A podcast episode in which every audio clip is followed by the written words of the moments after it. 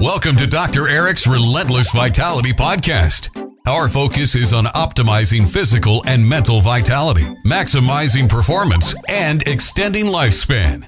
Dr. Eric is a licensed physician with a wealth of expertise in age management and preventive medicine, whose goal is enabling his patients to stay young, feel their best, and enjoy a higher quality of life.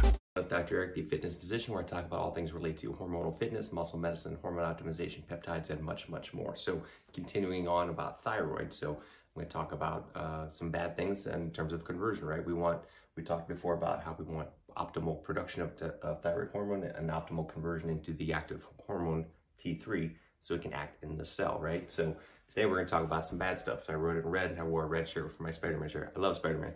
Spider-Man's good, not bad. So you know. so um, anyway, so we're going to talk about things that can actually go uh, down the wrong pathway. In other words, things instead, instead of T4 actively converting into T3, it can be converted into reverse T3, which is not good. And we talked about that before where it inhibits uh, it blocks the receptor, so T3 cannot act and basically has the opposite effects in, in a sense. So obviously, these are the common things we think about in, uh, in terms of things that can adversely affect thyroid function. People wonder why they have these conditions, why they're related.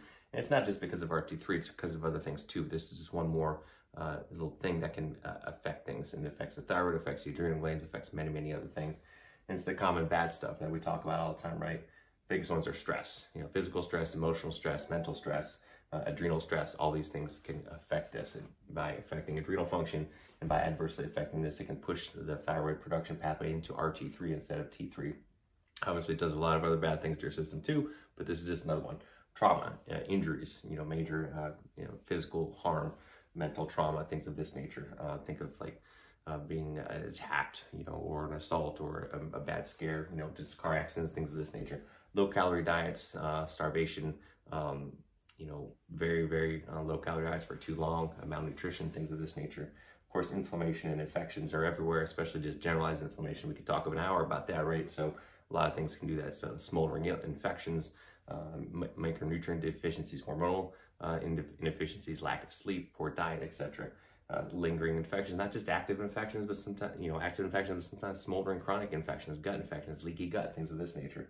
Toxins, of course, toxins could just be medications, it could be heavy metals from our water, our food, the plastics, everything that around the things that we talk about all the time, getting rid of.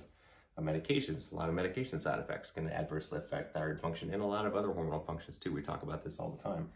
And liver, kidney, and adrenal issues. You know, adrenal and adrenal and thyroid are intimately related, as I've talked about before. Adrenal dysfunction can adversely affect the thyroid uh, by throwing off the system.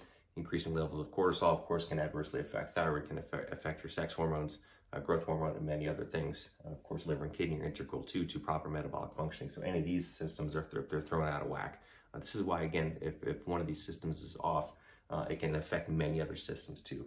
Uh, thyroid, growth hormone, testosterone, estrogen, they're all intimately related. It's not just a question of following a cookbook and oh, just giving this and adjusting that. It's it's much diff- more difficult than that. That's why you have to make sure you work with a, a trained clinician who's been through this and actually treated medical patients to address all these issues. And again, it doesn't have to be me, it can be anybody, but just be careful uh, who you're reading to. You read about a lot of things online, a lot of social media gurus uh, uh, practicing medicine without a license. You got to be really careful with your body, folks. You know, I preach this all the time, and it's only because I care and I want the right thing for my patients and my loved ones. So, anyway, so we're to, the next time we're to talk about T4 to T3 uh, and uh, talk continuously more about metabolism and thyroid and much more.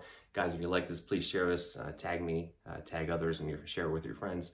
Uh, please reach out to me on uh, social media. Let me know what you want to talk about. I'm doing, uh, reach out to me too if you want to work with me. I'm doing telemedicine consultations uh, everywhere, and I can work with anyone, any anytime. I'm also doing a great one-two combination consultation with my partner, Ali Gilbert. We have the ultimate um, optimization program, health, fitness, nutrition, hormones, peptides, and much, much more. So reach out, link in the bio.